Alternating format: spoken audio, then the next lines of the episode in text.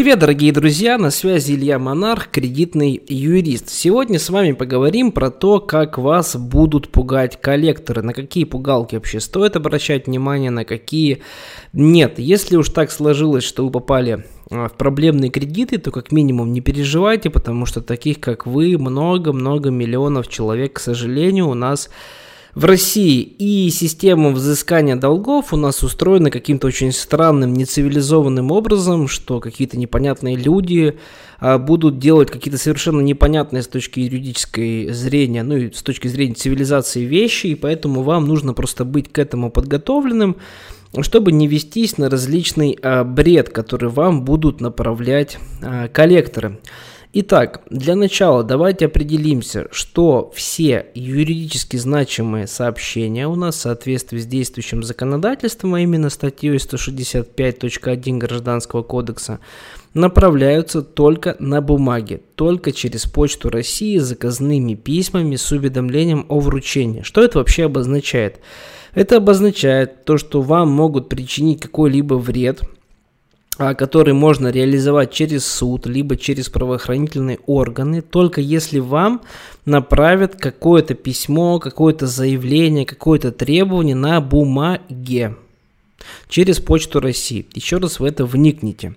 Соответственно, понимая это, то, что вам направляют, мы можем сделать выводы о том, что если вам направляют, например, в WhatsApp какое-то сообщение, а если вы поговорили с человеком по телефону с непонятного номера, то это не может быть никаким образом применимо ни в суде, ни при жалобе в правоохранительные органы, потому что одна из любимейших пугалочек коллекторов, то что вот, мы сейчас под запись разговора зафиксировали отказ от оплаты, ну и подобный бред. Ребят, это просто манипулятивные слова, потому что слова это просто слова. Даже если бы коллекторы вдруг хотели бы написать на вас жалобу или применить аудиозапись телефонного переговора в суде, давайте просто представим такую гипотетическую ситуацию. Хотя, хотя сразу хочу вас успокоить, что таких ситуаций не бывает, на практике не было и не будет.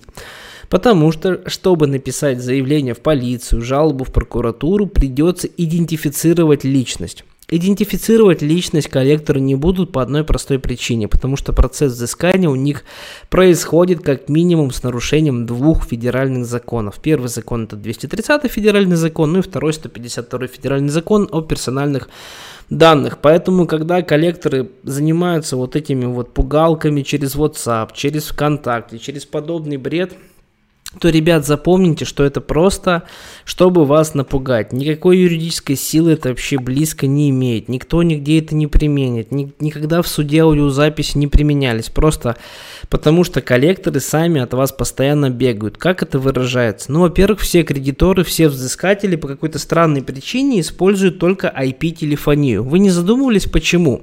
Кто не знает, IP-телефония это когда номера как бы скрыты. То есть номера просто вам рисует программа и если вы начнете перезванивать на тот номер, с которого звонит коллектор, то, скорее всего, вы никуда не дозвонитесь, ну, в лучшем случае будут просто гудки.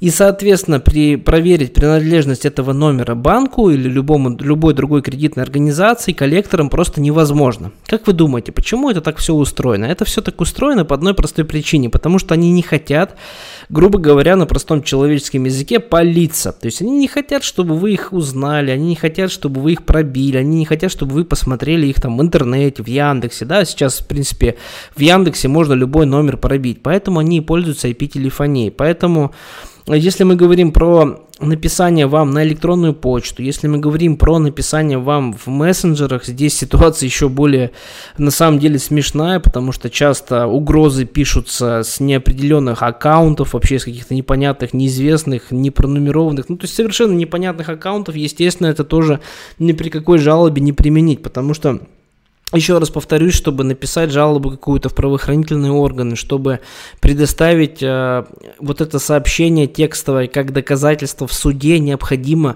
идентифицировать то, что именно с этого аккаунта, который принадлежит банку там, или микрофинансовой организации или коллекторам, было направлено вам сообщение. Каким образом это сделать? Никаким.